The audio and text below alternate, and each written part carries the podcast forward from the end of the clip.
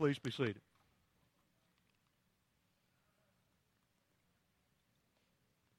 If you will, go ahead and open your Bibles to the Gospel of Luke. Luke chapter 6. I want to again read uh, a little broader context this morning. Again, verses 20 through 26. Uh, again, the Gospel of Luke, uh, chapter 6, beginning in verse 20. Last week we looked at Jesus' words in regard to the blessed status, the blessed state of those who are in the midst of suffering. And we looked at it from the perspective of the universal reality and experience of the fallenness of our world that whether you are a believer or an unbeliever, that there is a whole host, a whole variety, a whole plethora of afflictions and the accompanying sorrows that will come our way.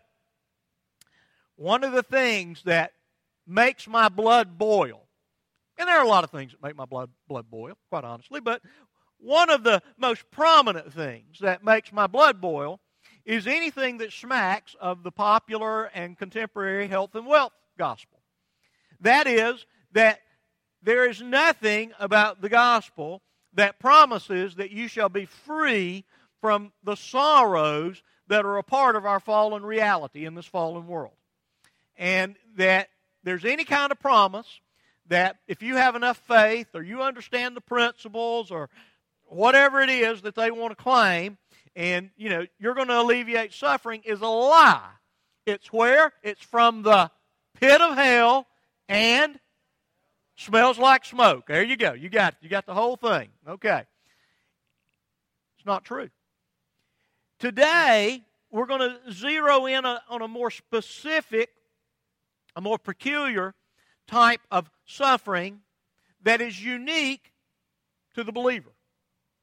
That is the suffering or the persecution that comes our way expressly because of our allegiance, our faithfulness to the Lord Jesus Christ and His gospel. The Bible says over and over again in many different ways that this is the common experience through the course of history, beginning with Abel and continuing until our day, and it will continue until the day that our Lord Jesus returns. That those who faithfully follow Jesus Christ will suffer for that commitment. And so let's look at Jesus' own words to us today as we dive into the reality of our blessedness even as persecuted. Verse 20. And he lifted up his eyes on his disciples and said, Blessed are you who are poor, for yours is the kingdom of God. Blessed are you who are hungry now, for you shall be satisfied. Blessed are you who weep now, for you shall laugh. Blessed are you when people hate you when they exclude you and revile you and spurn your name as evil on account of the Son of Man. Rejoice in that day and leap for joy. For behold, your reward is great in heaven, for so their fathers did to the prophets. But, but woe to you who are rich, for you have received your consolation. Woe to you who are full now, for you shall be hungry. Woe to you who laugh now, for you shall mourn and weep. Woe to you when all people speak well of you, for so their fathers did to the false prophets. Pray with me this morning. Father, once again, thank you for your truth. It is your inspired, inerrant, and infallible word. I pray that your Spirit that inspired these words would work in us, give us understanding, uh, give us insight, uh, I pray that your Spirit would apply these truths to our lives. So, Lord, that we may be ready, we may be prepared in that day which for many of us has already come upon us, but is indeed sure to come. We ask these things in Jesus' name. Amen. In the contemporary American evangelical church, I would suspect, because it's true of me, I would suspect it's a bit uncomfortable for us to talk about being persecuted for our faith. One reason might be that we so easily forget about those who, throughout our world, right in this very moment, are under the threat or the actual act of persecution. That right now they are in hiding. Right now they are fearful that someone may come and arrest them. Someone may come and afflict them for our faith. And how easily we neglect to pray for the persecuted church. And then we're virtually paralyzed at the thought of our faith costing us anything. The idea that we cannot live our lives with all the pleasantries of modern America and go about our business and do as we please when we please, and that someone would actively oppose us because we name the name of Christ absolutely makes our knees knock. Maybe it should. And then we're just simply so comfortable. We're so comfortable where we are and how we are that we could lose what we consider to be this type of blessedness. But as so often the truth, the church has been moved to action. Its, its fervor has been fanned to a white hot intensity when the cultures, when the powers that be, when all that's gathered around the church begins to put pressure on the church. One thing it does the faint hearted saint soon disappears. But those who know their Lord endure, they persevere, they overcome until the very end. Let's look at verse 20. 20 excuse me, verse 22. I want to walk through that, that text. It's a little more complex than maybe some of the other Beatitudes we've looked at. Again, you are at a blessed place, a blessed time in your life when people hate you, when they leave you out of whatever's going on, when they ridicule and, and make fun of you and speak evil of you, even when your name is mentioned, they make derogatory comments. None of that sounds particularly pleasant to me. I like to be well thought of and well spoken of. And for most of my life, for the most part, I think I have been.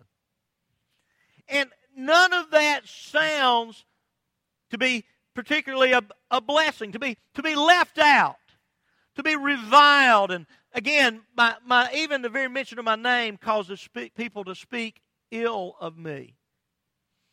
But when those things happen, particularly because of my conviction and my stand and my expression for the gospel of Jesus Christ, for the Jesus speaks of the Son of Man, again alluding to that figure that appears in Daniel chapter 7 as the one who inherits his kingdom from the Ancient of Days and rules and reigns forever. That's our Savior. That's our King.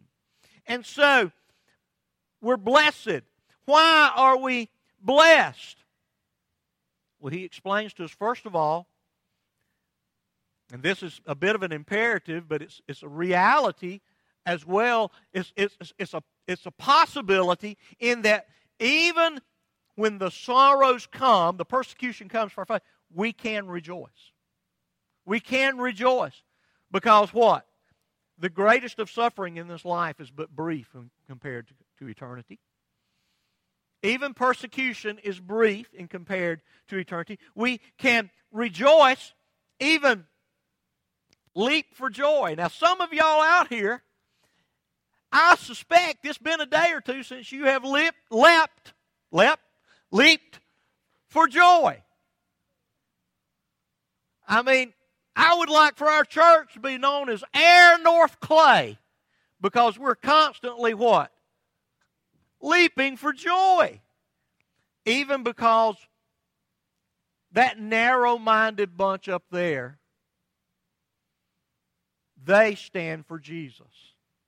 I don't know about that bunch up there. You know, I get very, very tickled when I go get my grandson and I kind of turn him loose. And he will he will go down to Cosby Lake. Charles has seen him down, and he will jump all the way around the lake. He's just so happy. He is just so happy. Even when we are being denounced and oppressed because of our faithfulness to Jesus Christ, we should, we could, and we must leap for joy. Because listen, we stand in a long line of godly men. Go back, if you know anything about your Bible, if you know anything about your Bible, about those that appear across the pages from Old Testament to New Testament, it's a fairly consistent refrain that those that proclaimed the truth and stood for the truth were persecuted. That's been the norm. Again, we live in a very unusual day, but a day that's rapidly changing. And so, when our faithfulness is met with the opposition of whatever the cultural representatives are, our reward in heaven is great. Again, as Jesus said, that's, that's actually laying up treasure in heaven. That's kind of a strange concept, phenomenon to us. But we can rejoice that His work is so demonstrably powerful in us that it has worked its way out. That even though we are swimming upstream, that we're fighting the current of the society, great, great is our reward. That it can bring present joy Remember? You're jumping. You're leaping for joy. I'd like to see some of you get, I'd like for some of you get high enough for me to slide a slip of paper under you. Okay? I mean, yeah. Eh, anyway, I won't even go there. But you can leap for joy because of the greatness the greatness of the coming reward. I do not count the sufferings of this present age worthy to draw a comparison between them and this. Romans 8 18. That, that, that the glory, and again, we can say heaven. And, and, and immediately everybody starts talking about pearly gates and streets of gold. And that's what, listen, I want to see Jesus.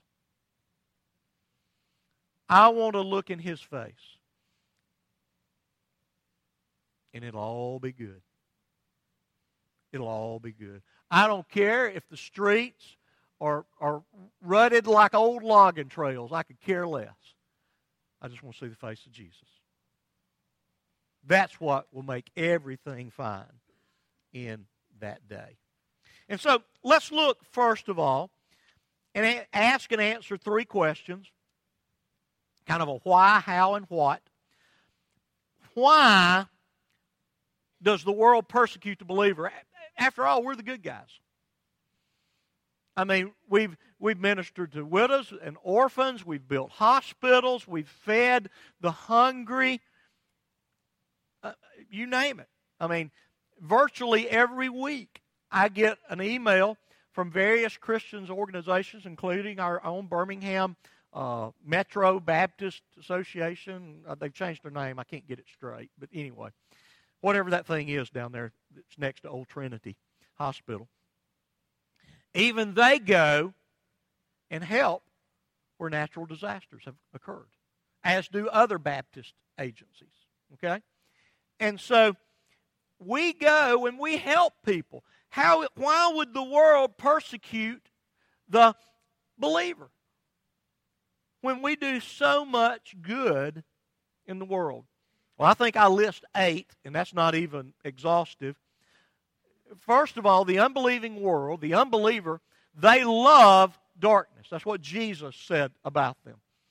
After, again, after John 3:16, God loves the world. His Son has come into the world. He's come to die on the cross. He's come to be raised from the dead. He's come to save any and all who believe.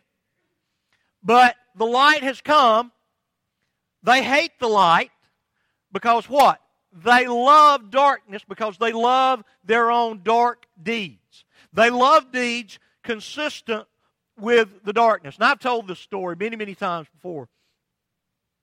But my sweet mother, rest her soul.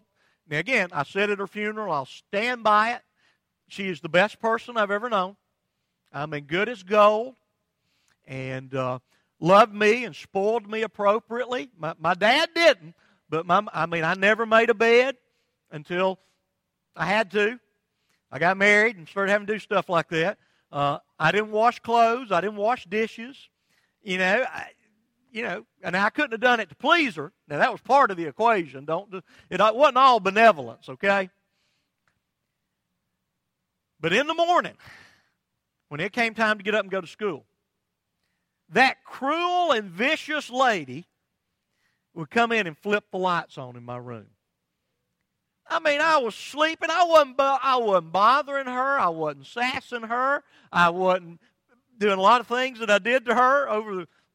But she flipped the lights on them. Somebody as sweet and gentle and kind as I was. Oh, I hated it. Because in my sleeping stupor, I hated the light. The unbelieving world hates the light of the gospel. They hate the light of the truth. It exposes their wickedness. The light is always more powerful than the darkness.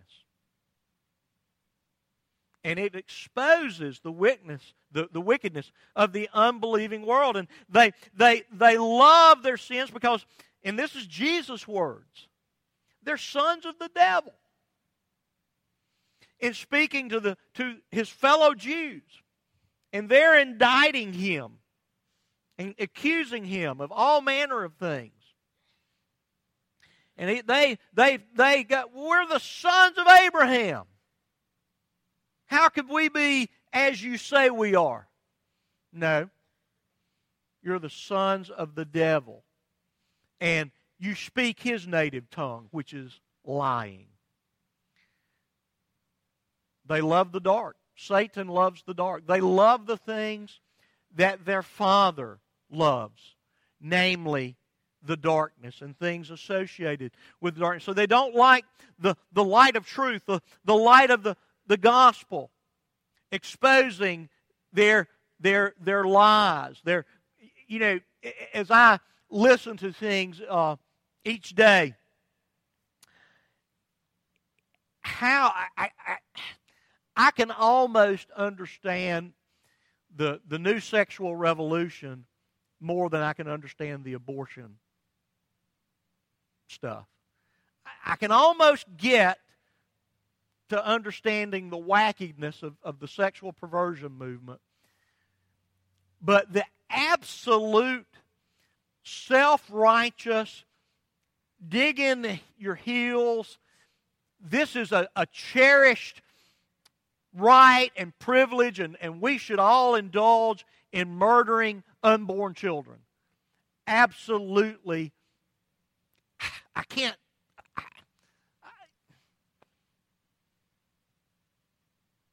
But how dark is the darkness? If you think that's a, a virtue, that you think that that's a, a good thing and, and you promote that.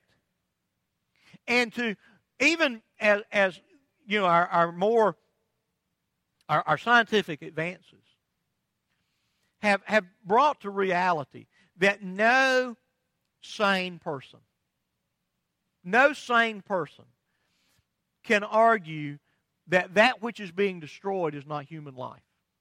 I mean, they just, it's just, there's just not an argument there. Okay? I mean, now, again, and some of y'all may be this what? Nah, I'm kidding. But, you know, we could get in a knockdown dragout fight as to whether or not it's Sunday or not.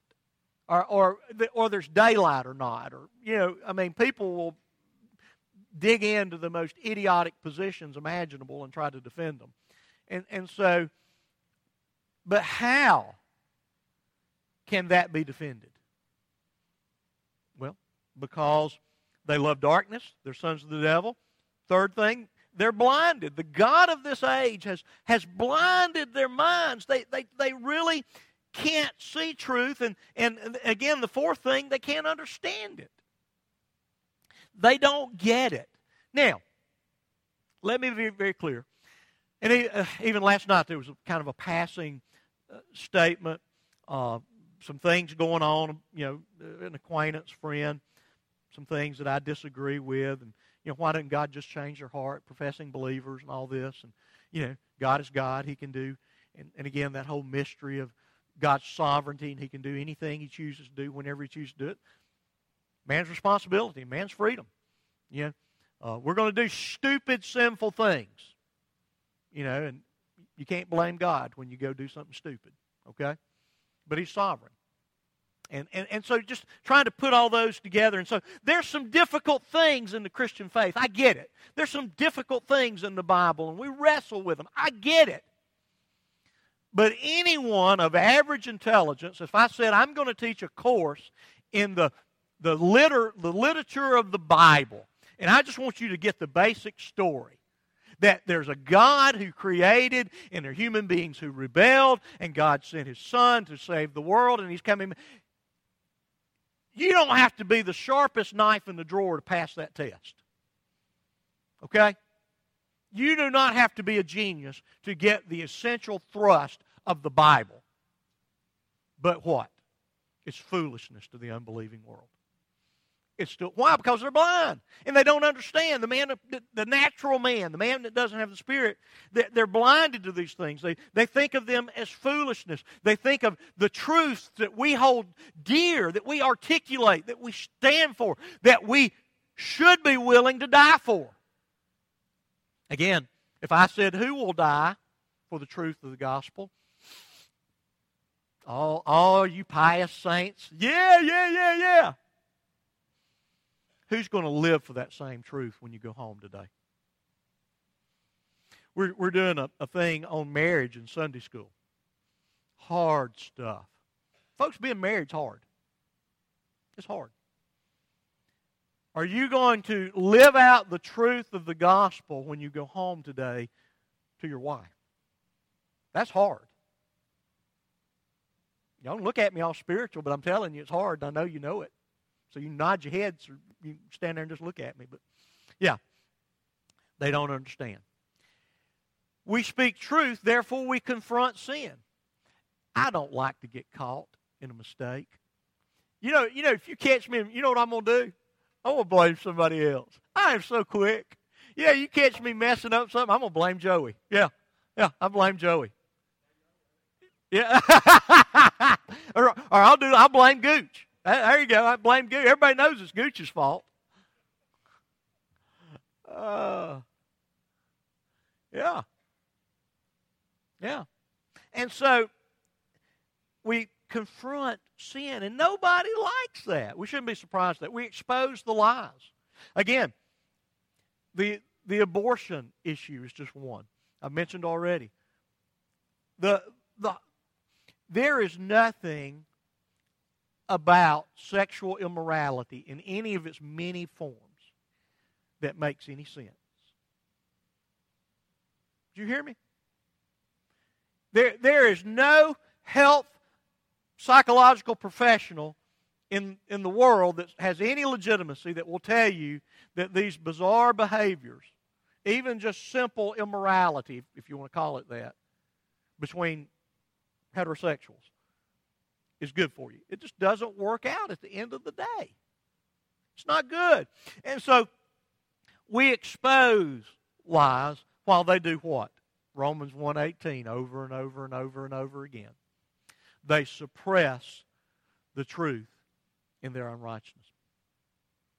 How many of you as a child, now I, I didn't do this, you know, I was really a great kid. But your mother would tell you to go clean your room up. And I'd start throwing toys in the closet and under the bed and, you know, all that kind of stuff. And that wasn't exactly what she had in mind, you know? And, and what was I doing? My room wasn't clean. I was trying to suppress the reality that it was dirty. And that's what we do. That's what the unbelieving world does. Is they want to deny that which they know is obviously true. Why? They love darkness, they're sons of the devil, they're blinded, and they can't understand. So it all goes together. Then we're persecuted because we're inclusive. What do we say? For all have sinned and fall short of the glory of God. There was a, a young man that attended this church for a while. And he was incensed at me because I spoke of the reality that even young children are sinners. Oh, he bowed up. Oh, he bowed up. Big time. Oh, no, no, no, no. He had several kids, and I'm like, man, you, you are not paying attention. If you think that even at a young age they start demonstrating the fact that they're depraved. I, I see one young mother nodding her head. Yeah. Yeah. But again, they, they, they are sinners. We're all so we include everybody in that statement. People don't like that. And then we're exclusive. There's only one resolution. His name is Jesus. And I didn't make it up, but he said it. I'm the way, the truth, and the life, and no man comes to the Father but by me. There's no other Savior. There, there's no other way. As David Platt said several years ago when I went to one of the Baptist meetings downtown, he spoke about you know people want to say well, what about those all those innocent people in africa that have never heard about jesus or uh, i mentioned last week what about all those innocent people up in the himalayan mountains that have never heard about jesus biblically speaking there are people that have never heard about Jesus, but they are not innocent. I didn't say that. Don't get mad at me. That's what the Bible says very clearly. They have suppressed the knowledge of the truth. And so, again, we're ex- exclusive. There's only one way. There's no other way to be reconciled to the Father. There's no other way to have your sins forgiven than through the cross of the Lord Jesus Christ. We have certainty Oh, don't we love just to kind of shilly shally? I don't know. You know, everybody's favorite preacher, Joel Osteen. Well, I don't know. You know. What a goober. Yeah. Yeah. But we have certainty. Why are you here on earth? Where did you come from? I mean, how, how did why how and how did the world get to be such a mess? Why why has suffering come? We have some certainty on those on those questions. They're big questions. They're important questions. And again, the world just wants. Ah, I don't know. We have answers to we have real answers to real questions that are real problems. They love sensuality. They just want to feel something. I was thinking, I heard an ad. Dale's cousin owns Iron City. That very popular. I haven't been yet, and uh, uh, basically, I guess a nightclub, entertainment venue down down in Birmingham, and I think that you could go down there on Saturday night, and I'm if if you want to go, just be here at church the next day. I'm not making any comment about whether you should go or, or not. I mean, yeah. Um, but if you went down there on Saturday night, you probably could go to a lot of churches and get the same sensate experience. The same light show, the same guitar and drum licks, the same, you know, got to get the moving going kind of stuff. And that's why the church is filled with carnal people. You can fill a building with carnal people if you appeal to their carnality. Who doesn't like rocking music? I do. We went to my buddy Mark Smith's house last night and played uh, 70s rock trivia or something like that. You know who won. I mean, the preacher knows his 70s rock music. I knew Playground in Your Mind by Clint Holmes, baby. I'm, I, I knew, uh, oh, shoot, um, not Sylvia's Mother, the other hit by Dr. Hook in the Medicine Show. Yeah. Yeah. So, you know. But we all like that stuff. But that's not truth. We're people about truth. And the truth doesn't always make you feel all gooey, gooey, and tingly. Now, sometimes it might. Let me tell you this. Let me give you an ooey gooey tingly. Okay, everybody ready? Because I don't I don't give you many of those. Is everybody ready? Are you ready? Okay, good. All right. If you know Jesus Christ as your Lord and Savior, your sins are forgiven and your hope is heaven. That ought to make you tingle all the way down to your toes. That's the best thing anybody's ever told you. That's the best thing anybody ever told you. But the world doesn't want to hear that. They want something that makes them do whatever. All right. How does the world persecute the believer? Marginalized. They move them out to the peripheral, okay? You, you don't belong. You don't fit in. You're out of step, okay? They, they ridicule. We've said for years. It is open sea. The, the only subspecies or whatever, subgroup that you want, that, that it is absolutely okay to, to lampoon and, and, and, and basically say they, they are buffoons is evangelical Christians, particularly the men evangelical Christians, on television shows.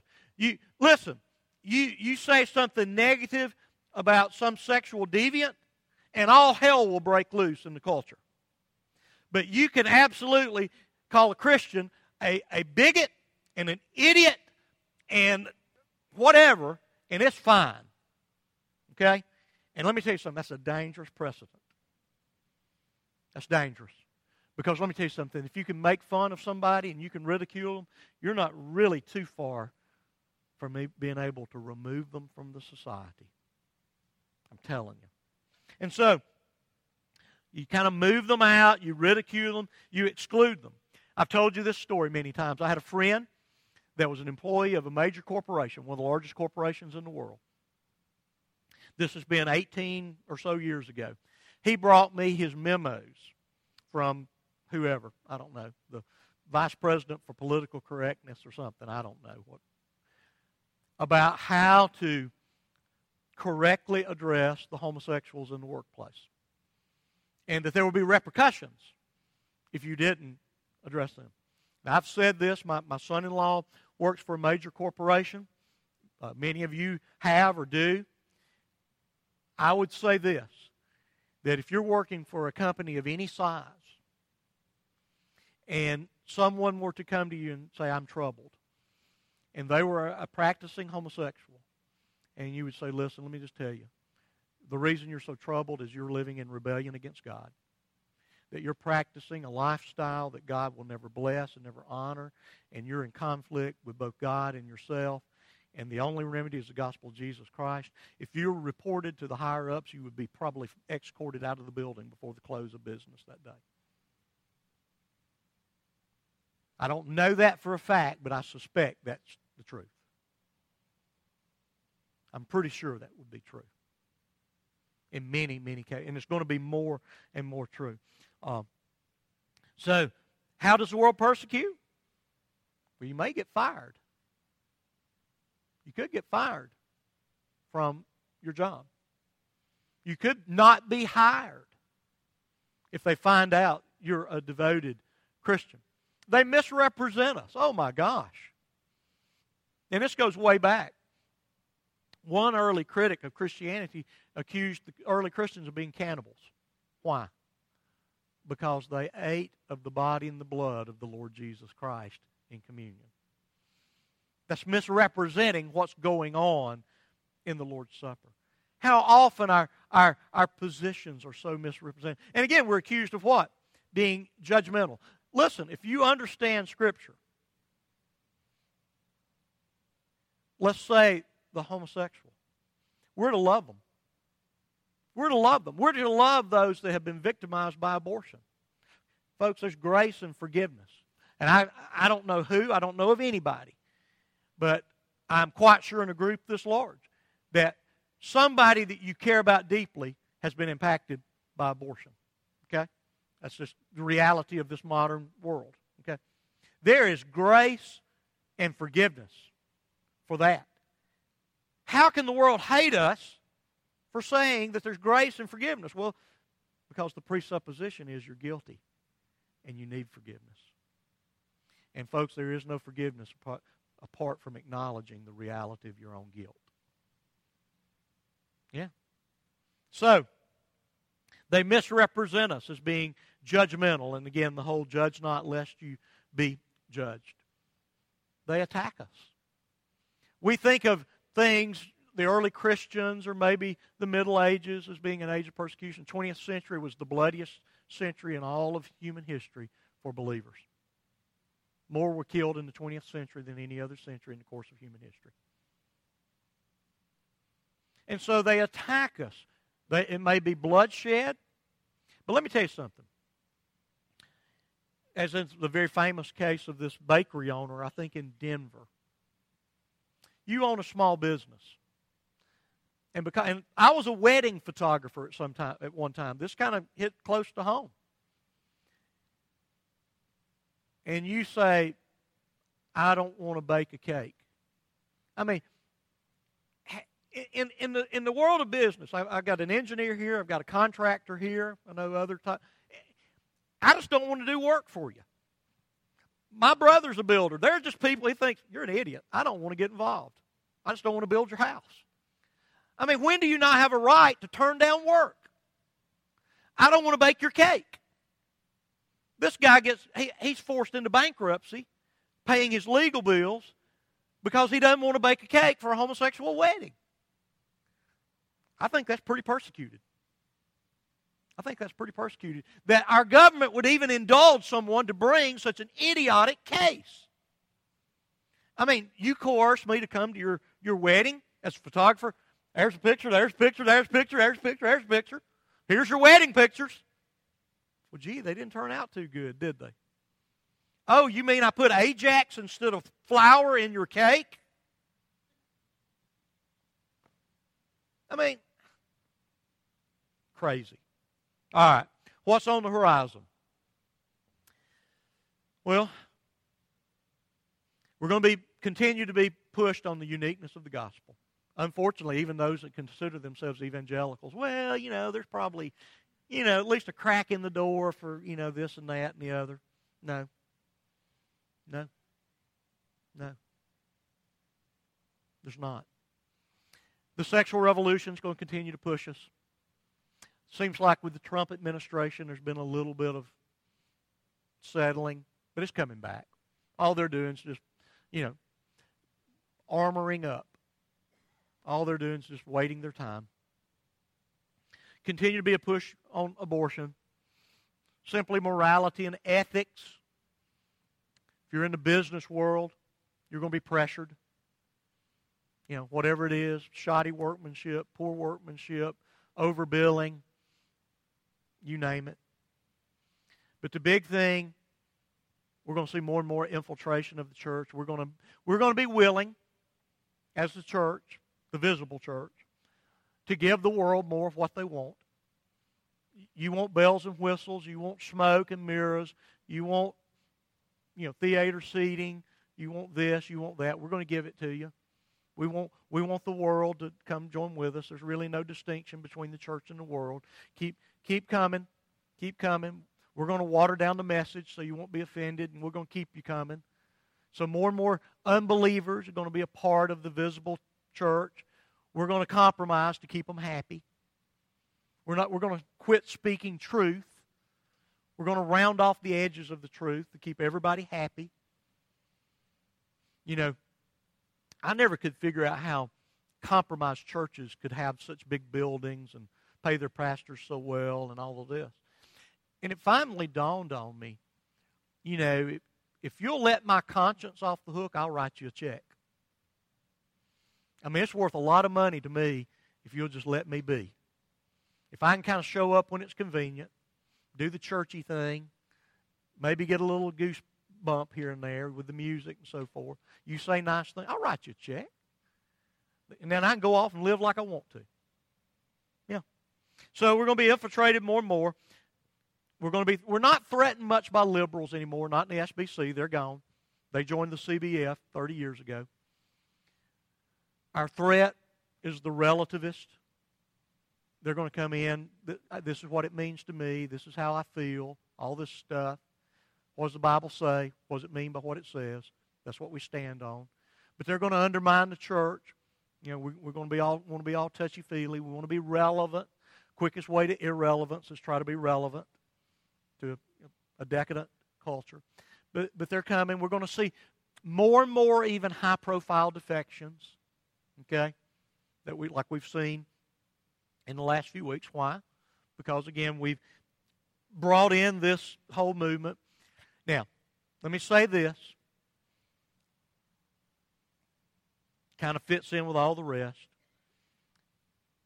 But our threat of compromise, and, and, and again, when we stand for truth, even the church is going to push back and persecute those that stand for truth.